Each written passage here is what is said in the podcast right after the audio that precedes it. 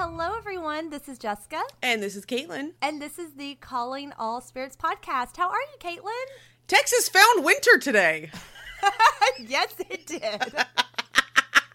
We had fall for like 2 days, and now it's winter. I know. Before we hit recording, we're like, are we allowed to complain that it's cold? But no, we're not. No, we are not allowed to. We've spent the entire podcast complaining about the heat. We get to enjoy the cold, especially since like it'll be fall again by like Tuesday or Wednesday, because let's be real. Yes. Other than summer, Texas can't hold on to a season for more than 2 or 3 days. So we'll be fine. Well, I know. I was shocked when I woke up this morning. It was like 33 degrees. I was like, wait, what? Like, I was in shorts and a tank top 2 days ago. Like, it was like nearly 90, and I'm like, how did we get to 33 this quickly? Right? Like, I knew it was going to be cold and near freezing, but I didn't see the freeze alert on my phone until this morning, which apparently went into effect last night. And I'm like, I am so glad I got most of my plants into the little tiny greenhouse I have on the back porch.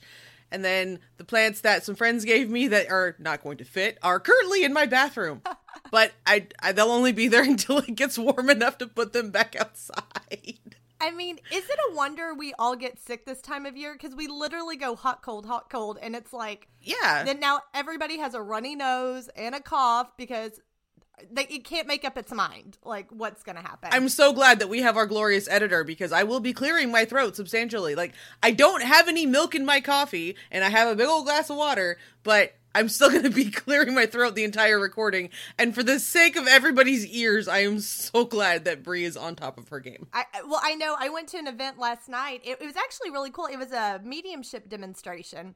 But which was amazing, but I start getting that tickle and that cough, and I feel like I had to tell everyone before it started, it's like, I am not sick, this is not COVID, this is like, it's just the stupid weather change. So I was just like eating cough drops the whole time. Like, oh no. Well, I mean, it's like the worst. Someone's connecting with a loved one in spirit, it's emotional, and if I'm like hacking over here in the corner, like... It's not conducive to a reuniting between two loved ones. Not a great vibe support, no. No, so I was like, please just do not cough in the middle of this. But anyway. But so okay, because we were talking about this. I have to ask, because I feel like it's coming up. Are you putting up Christmas yet, or are you waiting? I have been waiting because I have not been home to do so. Gotcha. I honestly, if I didn't have a fantastic kind of adopted family to go hang out with for Thanksgiving, I wouldn't care about Thanksgiving. Like, yeah, it's got such an argument-inducing history, because we have our accepted story, and then there's, you know, history that gets in the way. Mm-hmm. And then on top of that, I just didn't really care for Thanksgiving gatherings with my own family by the time we left my home state. Like, right. All the cousins that I hung out with, we were always busy. So you'd have like two cousins and then all of the older adults. And we're just like, this is boring. Right. And then I found out that Abraham Lincoln just like arbitrarily picked the date during the Civil War. And I'm like, all right, like, I know all holidays are made up, but this one is extra made up, and I'm done. Christmas can start as soon as I am done with... Well, not done with Halloween, because that never happens. But, like, right. A week or two after Halloween, I put my Christmas decorations on top of my Halloween decorations. And then everything comes down in, like, February. Oh, my gosh. I am the same. Like, I like Thanksgiving because I get to go see family. But since we're always traveling, it's like, what's the point of decorating my own house? So, yeah, Christmas went up, like, November 1st. Like, I'm one of those people that's obsessed with Halloween, and once it's done, it's like Christmas. Like, it's I'm also the weirdo that has like, how many do I have? I think I have 5 Christmas trees now. Holy moly. I just keep adding like one a year. I'm like, this room doesn't have a tree. Let's get one. I was overhearing somebody talking. I was in the group chat, but they're like, yeah, and there are these like crazy people that already have their Christmas trees up. They've already got their whole house decorated, and I'm like, that would be me. I am one of those crazy people. I'm in this picture, and I don't like it. I mean, I'm already watching the Hallmark Christmas movies. Like, I'm in it. I am fully committed because I don't know. I'm not allowed to use the Hallmark Christmas movies as a hallmark of the holiday season, because I watched those in June. So crazy. And it's the same plot, but I still love them. It's like the same. I maintain it's the same reason that they've discovered that a lot of neurodivergent people like sitcoms. Oh. You know that there's going to be a positive ending, so the stress doesn't cause anxiety while it's happening as part of the plot. Wow. That makes so much sense. That's why they're such a good comfort movie. That's also why, and I put Hallmark movies in the same category as why I haven't done it for years, but for like 12 years straight, I would read romance novels specifically because I know that people suck at communicating and I could be in the head of each character. So at least I knew what was going on. Interesting. Not a lot of books do that, but romance novels like to put you in the head of both characters. And I really love that that actually works in both, like, you know, heteronormative ones and then also like the gay and lesbian stories. They'll still put you in both heads, the heads of both stories. And I'm like, yes, because I like to know what people are thinking. If I could read minds, I would be an even nosier person than I already am. So it's probably good for everyone's privacy that I can't read minds. So I think I might be paranoid because, okay, I'm sure you do this, and this is on topic.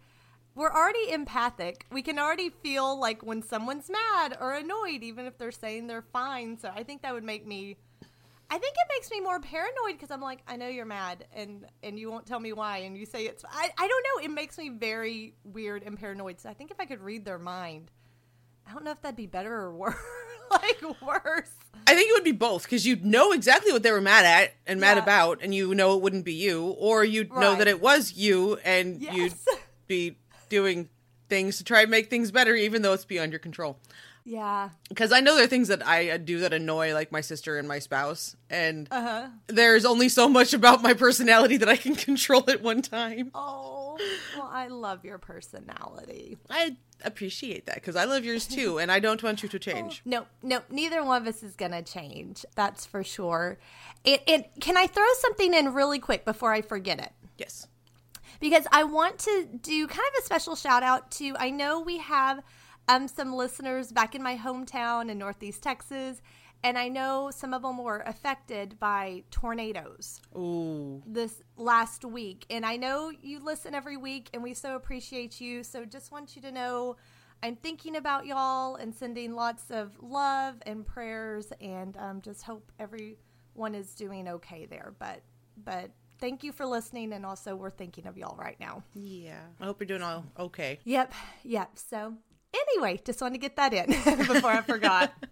No, that's fair. I saw your post about that, and I'm glad that most everybody seems to at least be doing physically okay, and I hope they're all recovering at twice the anticipated rate. Yes, absolutely. Absolutely. And thank you for listening to us. It's so cool to have listeners up there, so we appreciate that. It's awesome. Well, I'm excited because now I feel it's like the conclusion of the story today. Like we get to find out, because I felt like we left off kind of on a high note after a really bad, many bad notes. But we're ending on an upswing. We're moving on up.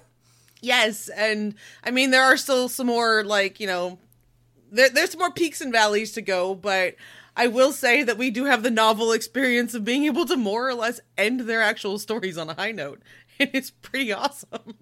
Because like after the Fox sisters, And a lot of the spiritualism movement, everyone, like, they have, like, that peak where we all talk about their lives, and then there's, like, a downfall that we don't talk about as much. Yes. But as a flip side, we talk about the downfall of Victoria and Tenny, and they lose all their popularity, and then no one talks about their happy life afterwards. Well, until us. We're going to talk about it. Yes. And as a result, I will be, like, I can only fit so much into an hour, y'all. Like, her life was insane. And I pulled a lot from the book Scarlet Sisters. If you have a chance to read it, it is as well written as Other Powers that Jess was talking about last week. It is super readable. It's got fantastic history. It's got a ton of backstory every time something happens. It's fantastic. I can't recommend that book enough. Awesome. And then I also pulled from a article written by Mariana Brandman for the National Women's History Museum. Very cool. But I actually pulled a quote from her, well, not a quote, but Mariana Brandman in her article described Woodhull as an iconoclast who fought for her beliefs no matter how controversial they were at the time. And since iconoclast means someone who strongly opposes generally accepted traditions and beliefs, I'd say that's a pretty head-on descriptor for Victoria Woodhull. Absolutely. Yes. And like we already said, when Jess left off, Victoria and Tennessee were headed to New York to follow the vision that the spirits had sent Victoria. The spirits had spectacular timing. They arrived in New York just after the Erie War happened. This was the Erie Railroad, not like an Erie event. The stock market drama involving Vanderbilt getting a judge to issue an injunction against the Erie Railroad to keep them from issuing new stock, which would then allow him to buy up all the existing stock and become a majority owner, because that was like the one railroad he didn't own yet, had failed, and he lost a lot of money and was looking for help in all kinds of places since none of the banks would loan to him anymore. He was a known spiritualist, and he had recently lost his wife, he was trying to get into contact with her periodically. So help from the spirits was absolutely appreciated. And when the sisters knocked on his door, he was happy to meet with them. Unlike the more uptight people who were in the wealthier circles of New York at the time, Vanderbilt loved the sisters' intelligence and boldness. Tenny's magnetic healing, plus her upbeat and cheerful presence, helped his aches and pains. The man was 74 and had numerous racing and railroad injuries, so, aches and pains were going to be a thing. Yeah. And according to some of the earlier biographies we have, Tenny would often go into his office and sit on his lap, and he'd jiggle her up and down and call her his little sparrow while she pulled on his whiskers and dotingly called him old boy. That's awkward. I will... Right? That's a little awkward. It's, they're very, very friendly. Ooh. I will say that the rumor of them being lovers has lasted over 150 years, but it hasn't been proven as far as I know. No one's actually verified that being a thing. That's just weird, though. I mean, we see those actual relationships happen. Well, but true. And then at the same time, though, being 74, she'd be the same ages as grandchildren. So you could play that either way out in your head. And if it makes you feel better to make a different story up in your mind, go for it. Okay. With financial advice from Vanderbilt, they grew their savings significantly and quickly amassed a fund of almost $700,000, which would be over $15 million in 2022. Wow. So consider their very, very hand-to-mouth existence before this, and suddenly they have $15 million.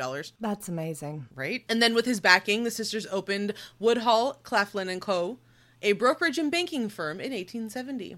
They took Wall Street by storm, and he even created a female-only entrance for any women who were looking to invest, which I thought was really cool because, they were getting a lot of attention being women doing this, but they wanted to encourage other women to do it, and if the guys are going to make you feel awkward, well, fine, you have your own entrance. I love that, especially for that day and age. That is radical.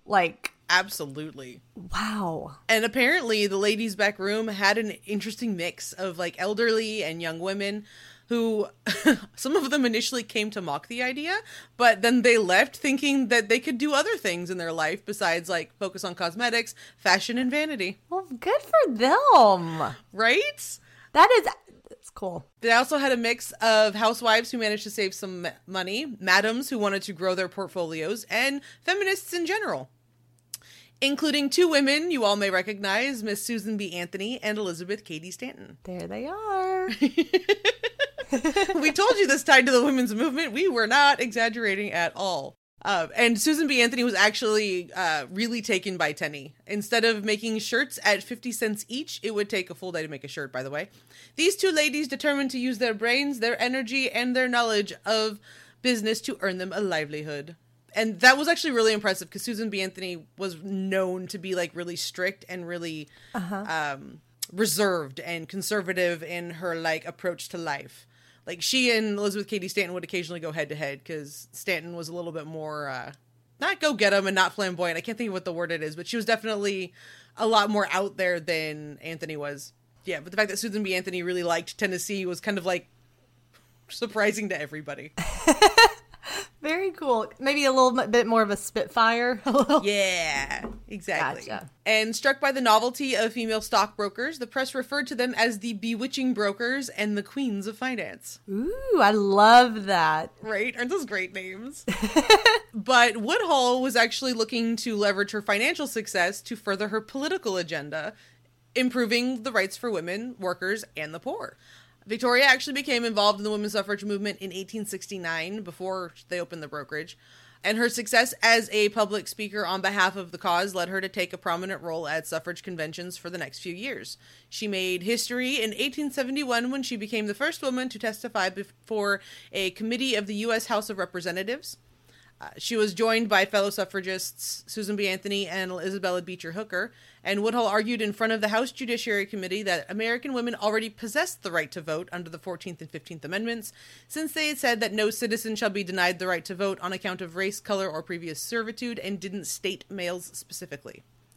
Sadly, this argument failed, and the committee decided that the word male applied because it was stated explicitly in Section 2 of the 14th Amendment. Gotcha. 1871 was also the year that Tenney and Victoria joined up with Karl Marx's International Working Man's Association, the IWA. Despite having earned financial independence on Wall Street, they had no trouble calling out the problems that Wall Street caused. Victoria consistently said that they had pursued riches in order to finance their humanitarian causes, including downtrodden laborers, obviously. Mm-hmm. And logically, the labor movement was a pretty natural attachment to the democratic causes of many Victorian-era reformers. Plus, due to their own experiences, the sisters sympathized with the working poor. Understandable. With what they went through their entire life. Right? If you're a little bit lost on that subject, just go back and listen to the part one with Jess going into detail about it. Yes. The newspaper that she and her sister started, called Woodhull and Claflin's Weekly, was a newspaper that supported free love, and the free love that we talked about in the last episode, not the free love of the 1960s. Women's suffrage, and other progressive political reforms. The newspaper was notable for publishing the first English-language copy of Karl Marx's The Communist Manifesto. Oh, I'd forgotten about that. Wow. Right? Interesting. Yeah.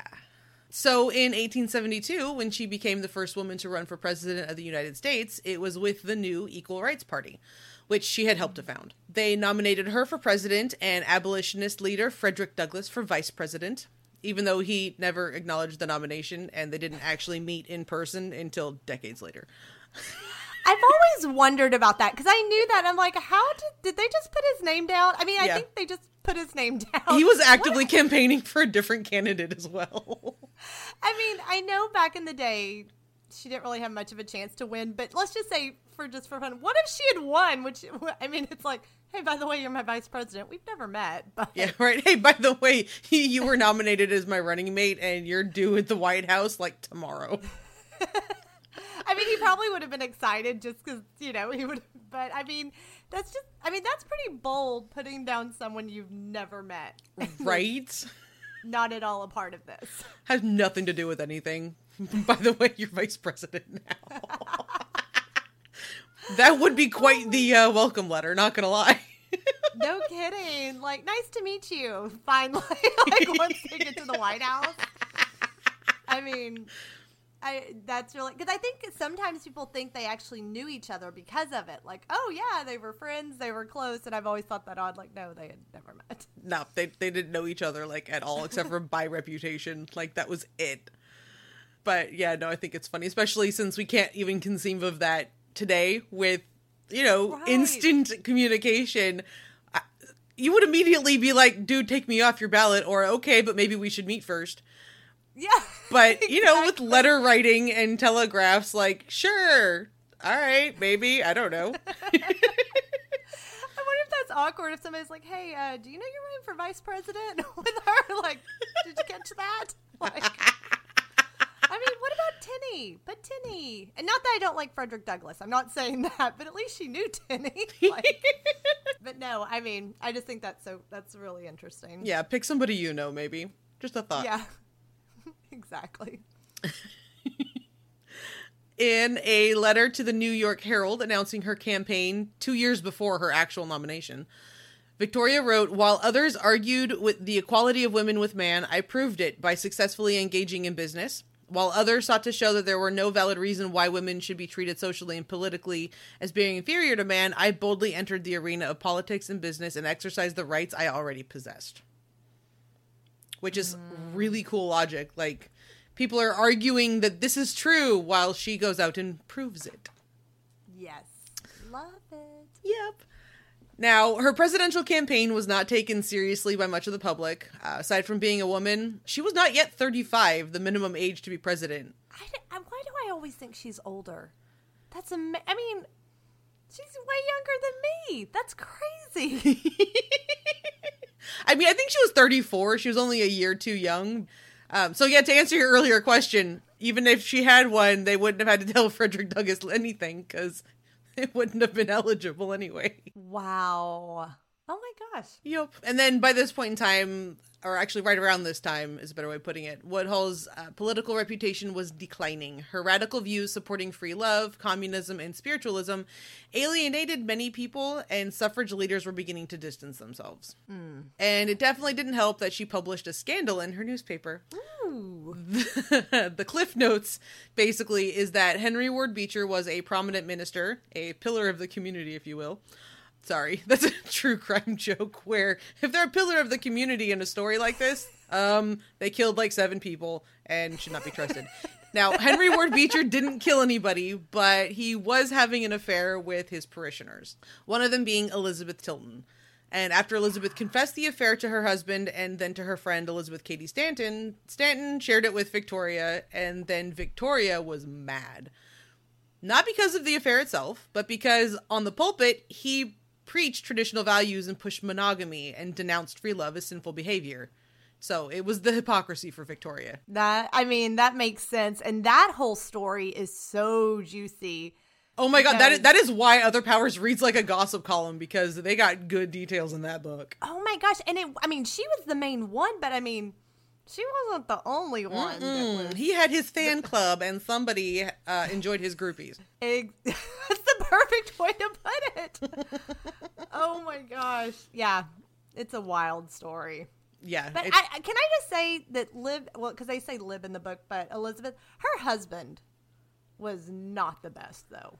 Yeah. I kind of don't blame her either. It's like I said, it's a gossip. It's like a soap opera. Like there's so much that goes on in that love triangle scandal affair.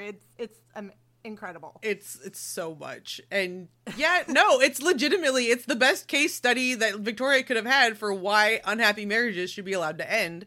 And then you can pursue somebody that does make you happy, or pursue life on your own and be happy by yourself. Unhappy marriages should not be enforced by law was Victoria's entire point. And so the fact that you have a preacher saying one thing, doing the other, and the other is exactly what you want to happen in reality would drive me nuts too. Oh, absolutely. Yeah, no. And even with all this anger, she didn't just randomly publish the scandal for publicity. In modern speak, it wasn't clickbait or posted for views. And it wasn't even out of righteous indignation, but it was because Beecher refused to give credibility to her run for president. Her reputation was hurting, and she needed a reputable man to introduce her at one of her speeches. And according to her account, he cried out, "I cannot. I should sink through the floor. I am a moral coward in this subject, and you know it." Which may sound like a little editorializing on her part, except that later there were testimonies from Frank and Emma Moulton sharing similar accounts from Beecher as the scandal unfolded.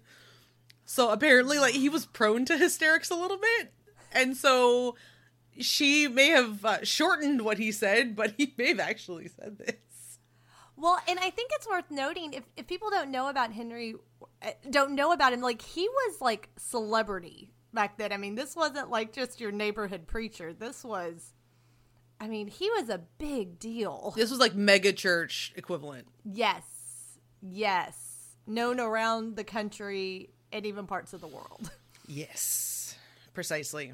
And so because his reputation was so strong, she was like, all right, if he can give me a little bit of credence, I can still push my goals.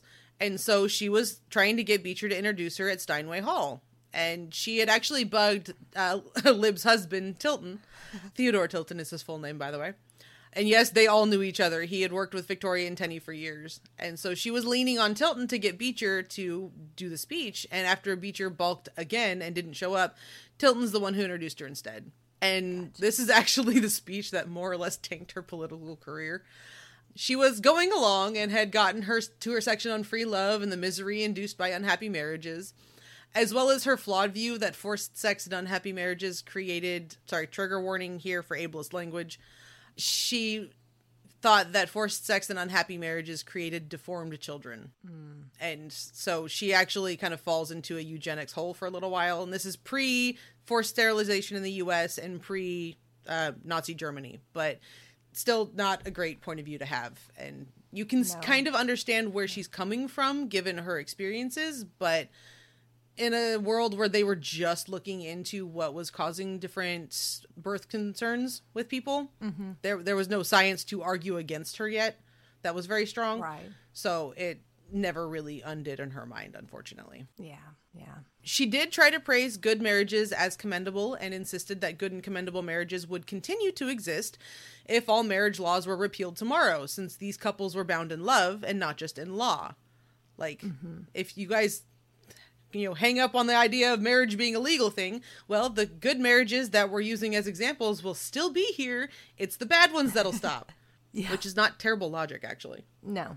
When she began to try to excuse the stain of illegitimacy, a woman jumped up from one of the boxes and yelled, "How would you like to come into this world not without knowing who your mother and father was?" I mean, given her parents, she might have been happier. I was about to say, that wouldn't have been a bad option for Victoria. And to make it worse, it was Utica, her sister, that yelled that out. Like, Utica was yelling, "How would you like the world not knowing who your mother and father was?" I'm like, you have the same parents. You'd both be better off. Oh my gosh, that's like something out of a movie, though. Like, Utica pops up. Exactly. Oh my gosh. What happened? It's absurd. Like, in this family, they were just hellbent on ruining their meal ticket. Like, her mother was well known to have sent blackmail letters to prominent people claiming they'd been in compromising situations with both Tenny and Victoria. And she tried to sue Colonel Blood for ruining her relationship with her daughters, which she kind of did on her own. Oh my God. But, like, they're crazy. They're absolutely crazy. Victoria and Tenny kept supporting their entire family. No matter what scam her father pulled or what their mother did, they kept their entire extended family clothed and fed. And on top of that, now here Utica is pitching a very public fit about things that are about to ruin what was left of her sister's reputation. And that reputation is what's literally keeping her fed and clothed. Like, they are cutting off every nose to spite all of their faces. Oh my gosh. And wow. And on top of that, there are conflicting reports about if Utica is the one who shouted the question at Victoria or if Victoria asked it of herself in a rhetorical way to get the speech back under control. Because after Utica jumped up, the police came in and tried to take her away, and half the crowd wanted her gone. The other half wanted her to stay her peace. So Victoria started just like rapidly trying to get the speech back under control. And so at some point, somebody asked, "Are you a free lover?" And Victoria answered, "Yes, I am a free lover. I have an inalienable constitutional and natural right to love whom I may, to love as long or as short a period as I can, and to change that love every day if I please." She tried to clarify that she wasn't calling for promiscuity and that, in fact, that was the opposite of what she was talking about. She was basically asking for the freedom of serial monogamy. Like, there's a committed relationship of two people, but only as long as they both agreed that the relationship was worth staying in. Right. But... there were a lot of younger single gentlemen in the audience that got very excited about the idea of changing lovers every day, if you please. Like, no. Give it 70 years or so, boys, and you can play in the 1960s instead of the 1880s. Well, exactly. And it's like you're saying what she said. Like, now it's like, I get it, but for audiences to hear that back then... that is like, oh, like, you don't say that. Like, yeah. Back then, wow. As far as they were concerned, she was trying to tear apart the foundations of modern and moral society. Yes. Yes. Oh, my goodness. Yeah. And oddly enough, this alone didn't destroy the paper or the sisters. It was also the resulting obscenity charges, because she published the scandal in detail and somebody ordered it from out of state and they used the mail to send it. And so she was sending obscene material through the U.S. Postal Service. And they both faced legal trouble and a scandal. They even spent Election Day in jail. And they didn't even have Fred Douglass to represent them because he didn't know. No, like, didn't. Oh my gosh. And like, that's a whole other segue into like next level drama, y'all. Like, if you want, I can go into detail about Comstock and the development of the Comstock Laws. And dude was just on rampage to make everyone upright moral citizens and destroy everything even remotely tied to sex in the U.S. Yeah. Dude needed a different hobby. Maybe he needed a hobby. Well, I think the problem was that this was his hobby, and he was very good at it. Oh, Lord. But anyway, by 1876, the Claflin Weekly closed down, and Victoria filed for divorce from Colonel Blood because, you know, they decided that the marriage was done. They were happy to finish it. Like, he got married shortly thereafter, and she and her sister headed for England. We're not really sure how the trip was funded. They didn't travel third class or steerage or anything, but there are rumors of the Vanderbilt kids paying them to stay away during the trials after Vanderbilt died. His kids were upset about the will because he basically left everything to the oldest kid. Like, legit 97% of his wealth went to the oldest kid. And so, because the kids were, like, taking the will to court, they didn't want the sisters getting involved. Because Tenny was like, I can't remember what the details on it were, but there was an investment that he held in trust for her, and she would periodically draw from it, and so she wanted all of it. Mm-hmm. And that's what some people wonder, if that's what funded the trip, was one of his kids was like, okay, cool, here, take it, go away. Don't argue anymore, we have a big enough problem here as it is. Right, that makes sense. Yeah, and I mean, spoilers, in the long run, it worked out for them anyway, so it's fine.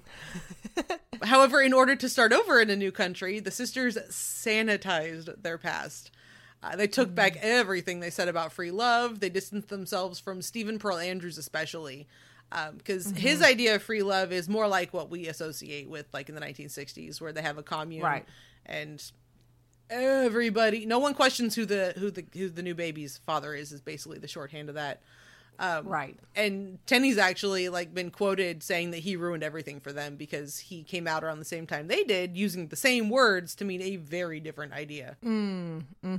So they were like, absolutely not that. That is not what we're talking about. In fact, we don't even believe in free love. That's not even a thing. Like, they take back everything. But they both still held strong to calling out that double standard that society had for men who had affairs versus the women they had the affairs with. Yeah. So they basically tried to present themselves as traditional women's rights advocates, and they tried to join the British suffragettes. But by this point, Susan B. Anthony did not like them anymore. And she got to the leader of the movement and warned her that both sisters are regarded as lewd and indecent, and I would advise against any contact. Ooh, that's not good. Yeah, made it a little bit harder for them. Eventually, Victoria is able to get in on the movement anyway, but it was a lot harder going than it could have been. Right. And after she started working the circuit and giving speeches there as well, an aristocrat named John Biddulph Martin saw her speak at one of her engagements. And according to a descendant of his, he was bent on marrying Victoria. They seduced each other, is how he put it. And I love that. I do too. And this does kind of lend light as to why the sisters changed their rhetoric so drastically, though, because Tenny had also found a gentleman of means that she wished to marry. And so the sisters both had to present a respectable front to, like, help the families adjust, because, like, neither family cared for the women. Right. And, of course, Tenny's future husband was married when they met, but it kind of sorted itself out when his wife died. And then, like, 8 months later, Tenny claimed to see her in a vision granting a blessing to their getting married. I'm sorry. She died of natural causes. Tenny did not kill anyone. I want to make that clear. I can't remember what she died of, but, like, she was older. Like, Tenny married a big age difference. There's, like, a 20-year age difference between them. And so, like, his wife died of natural causes. No one is poisoning anybody. But I mean, just the, like, I saw her in a vision. She said it's cool. We can get married. Yep, basically. That's why I just had to take a moment to process that. That's very convenient. It like, is. What if she had said, no, you can't touch, like, don't touch him. He's mine. Like, ooh, what would we have done? What if that Ouija board started spelling out, hell no? Would she have been like, I think it's hell yes. I think it is. It moves to the no and it refuses to budge. She's saying, no, don't wait any longer. Get married. Or no, don't ask me. Don't worry about my opinion. Oh my God, they're starting to hear rapping. There's banging. Like, they're just excited. She's so excited for us. The table's tipping every which way. Look how ecstatic she is. She can't wait for the wedding. She was going to, whatever that woman said, she was going to make that into a yes. Uh-huh. Like, it was going to be a yes. Yup, it was going to be a yes one way or the other, no matter how many knots she had to tie in the communication to get there. Oh, my God. Okay. Well, good. That was convenient. Good for her. Yes. And that does explain why there was only a year between her death and the second marriage, because with the blessing, why wait? Oh my God. Now, and then on top of that, given the wealth that both men had, the gold digging jokes basically write themselves. But of course, from the letters both couples left behind, apparently both were love matches. So, like, yay! Oh, well, that's both good. Men supported their wives' views.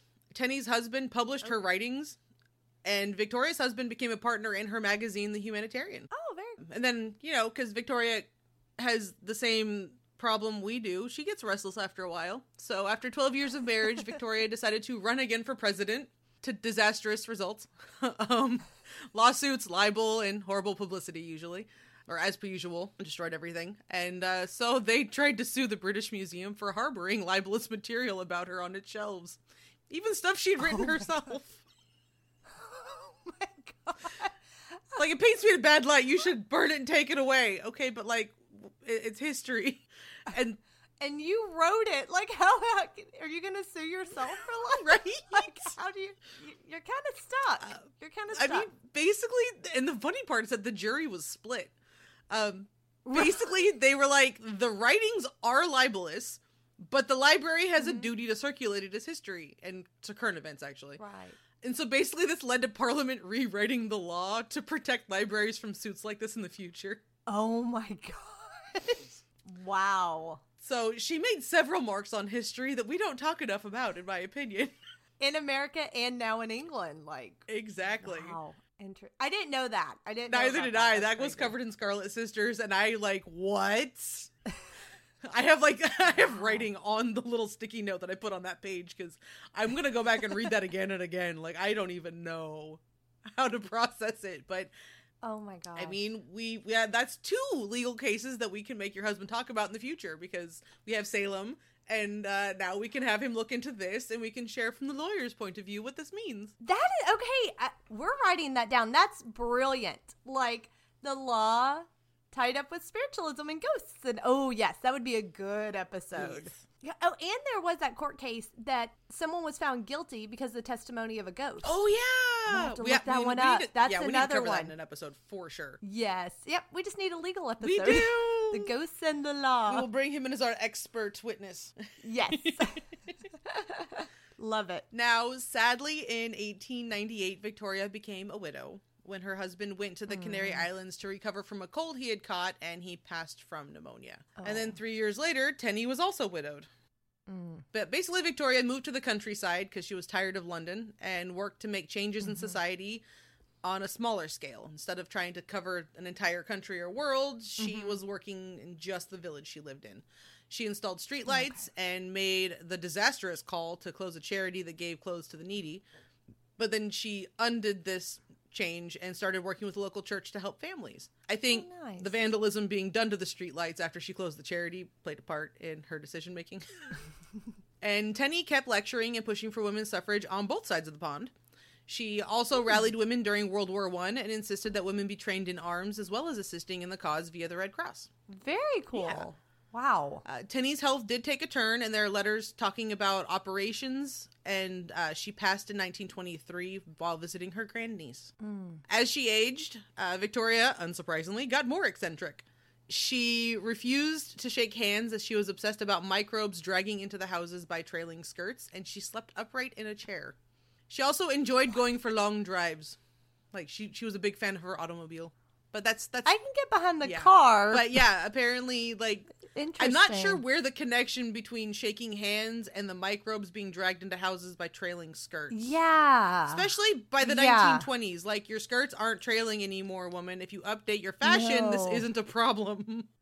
True. And gosh, that's gotta be so uncomfortable to sleep upright. Yeah.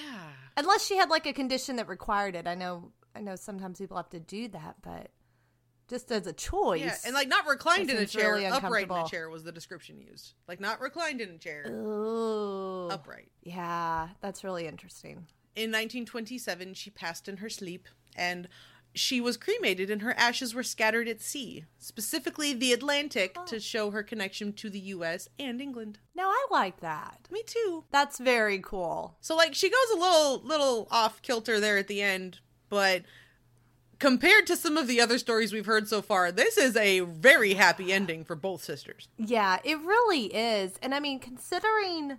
I mean, yeah, they're a little eccentric sometimes. But I mean, look how they were raised. Look at what their childhood was and all. Right? Like, I don't even know how to process the absolute shift and change in their lives. Yes. Like, they were set up for failure left, right, and center, and they still made a massive success story, in my opinion. Even though they were both widowed earlier than they both wanted to be. Like, they both lived for 30 years after, and Victoria... Oh, actually, I didn't even write this part in my notes. She was a very, very wealthy woman when her husband died, because he died 3 days after his father died and left everything to him.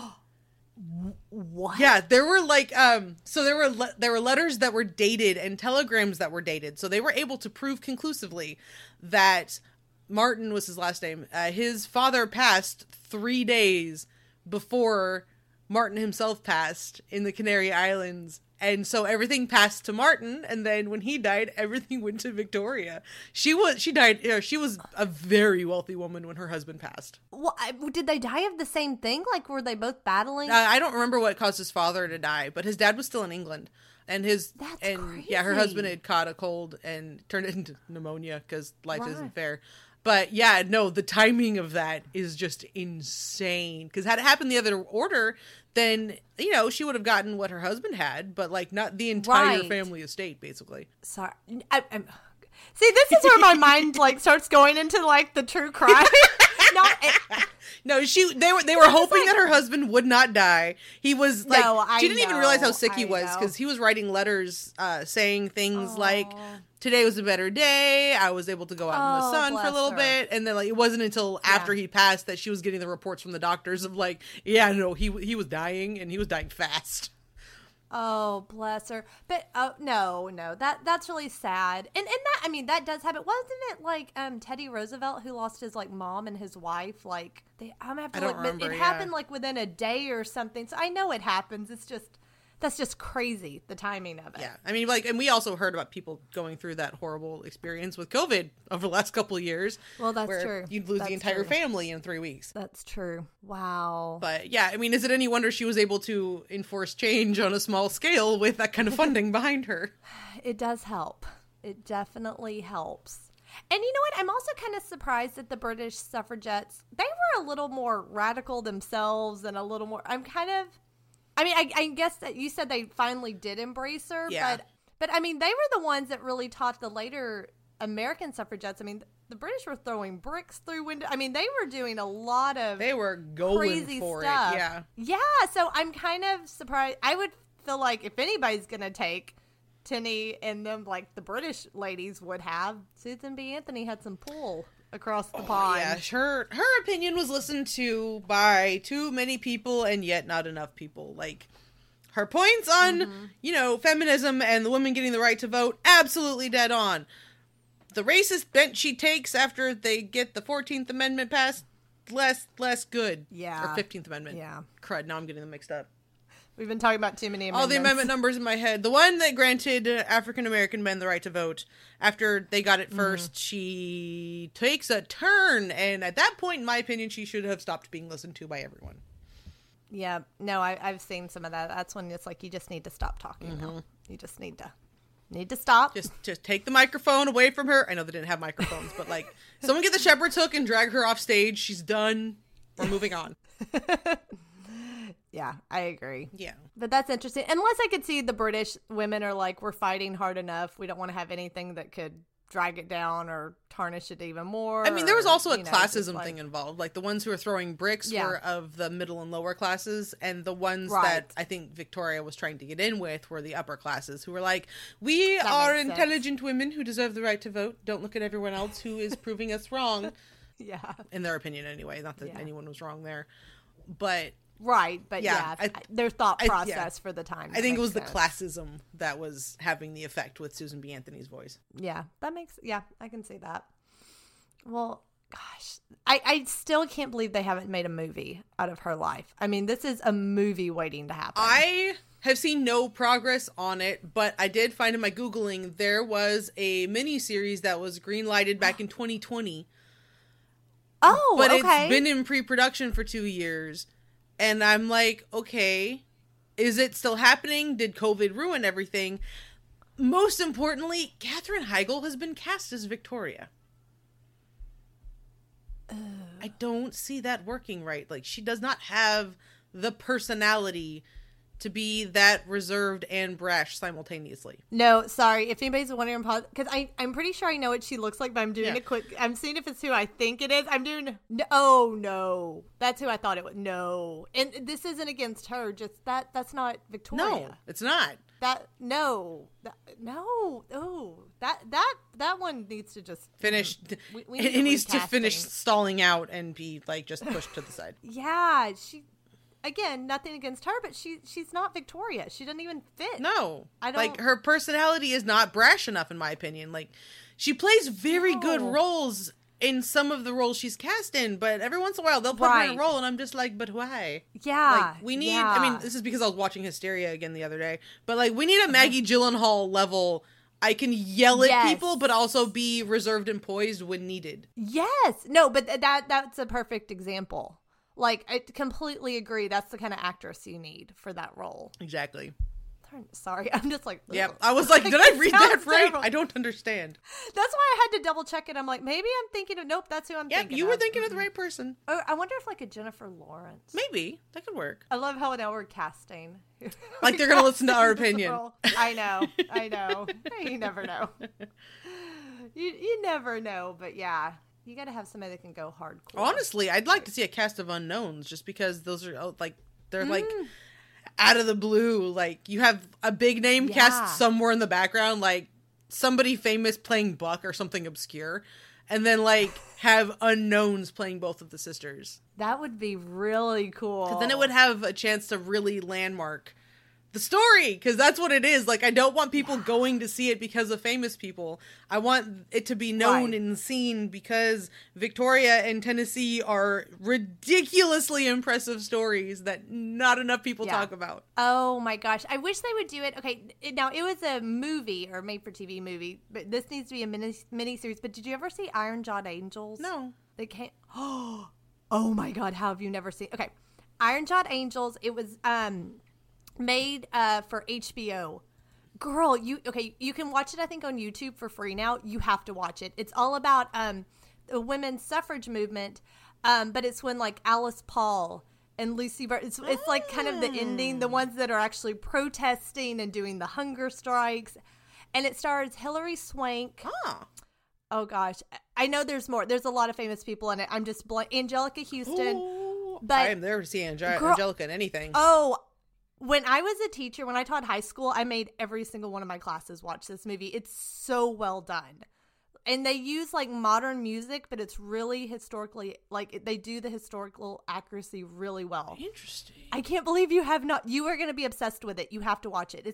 It's one of my all-time favorite movies. Huh. And we're talking about the women's suffrage movement, so I don't mind throwing it in. Yeah, no, I'm looking at it on IMDb now, and that is quite the cast. It's oh my gosh, like, I watch it a couple of times a year, especially if I need, like, a motivation, like I am woman, hear me roar spirit. I'm like, turn on Iron Jawed Angels. Oh, Lois Smith, yay!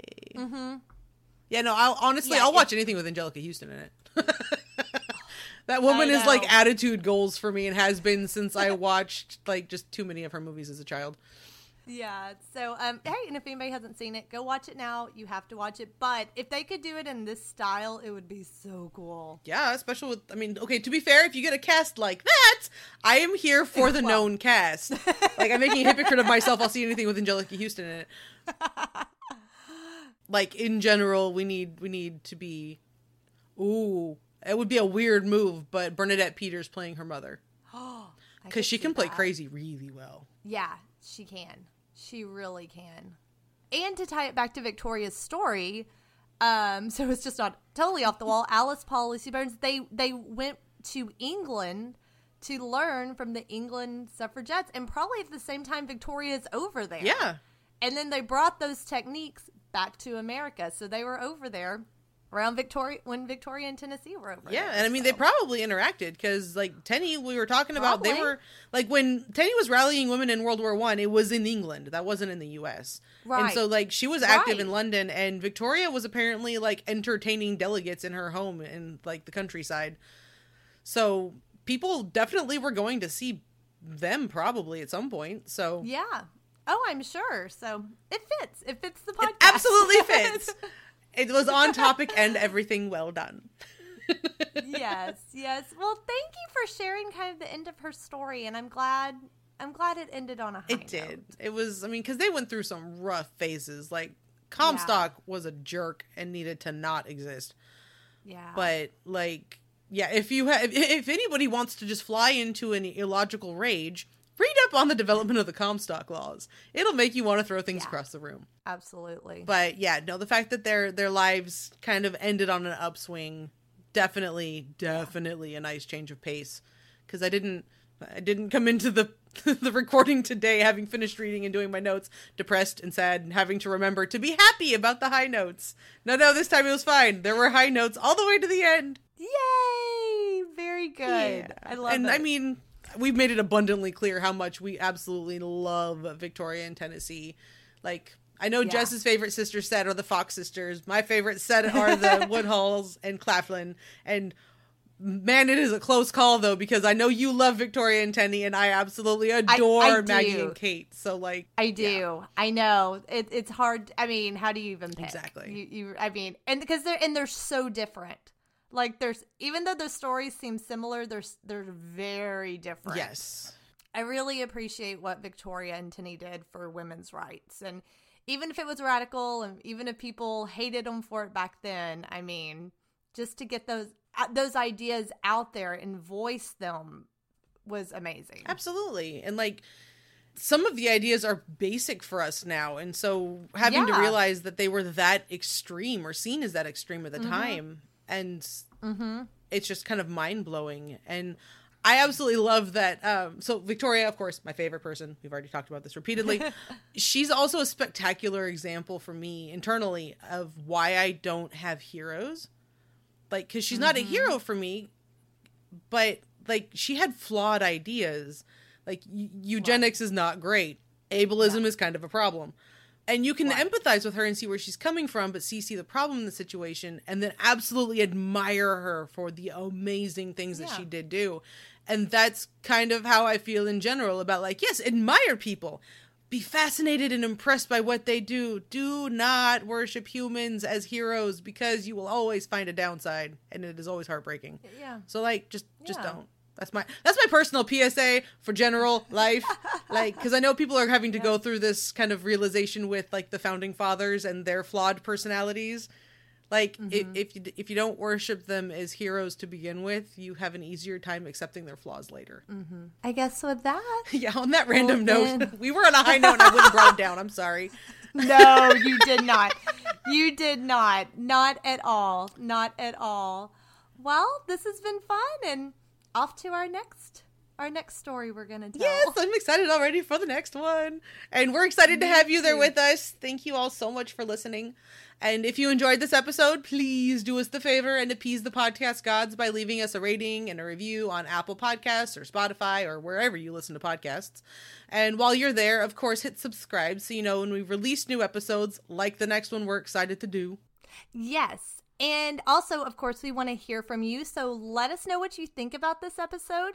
And if there are any spirited topics or people you want us to explore in future episodes, as always, you can find us on Instagram or Facebook at Calling All Spirits Pod, or you can email us at callingallspiritspod@gmail.com. And if you're feeling lucky, you can always try one of the mediumship techniques that we've covered in previous episodes, but please do not pull a Tennessee and insist on your answer regardless of how many times the table flips over. Oh my goodness. Yeah. Yeah, just take no. No. Just if you're going to do the mediumship techniques, accept what the actual answers are, or, you know, email us, because that's definitely likely to be less likely to be mistranslated. Agreed. Email's great. So thank you all for listening. Bye, guys. Bye.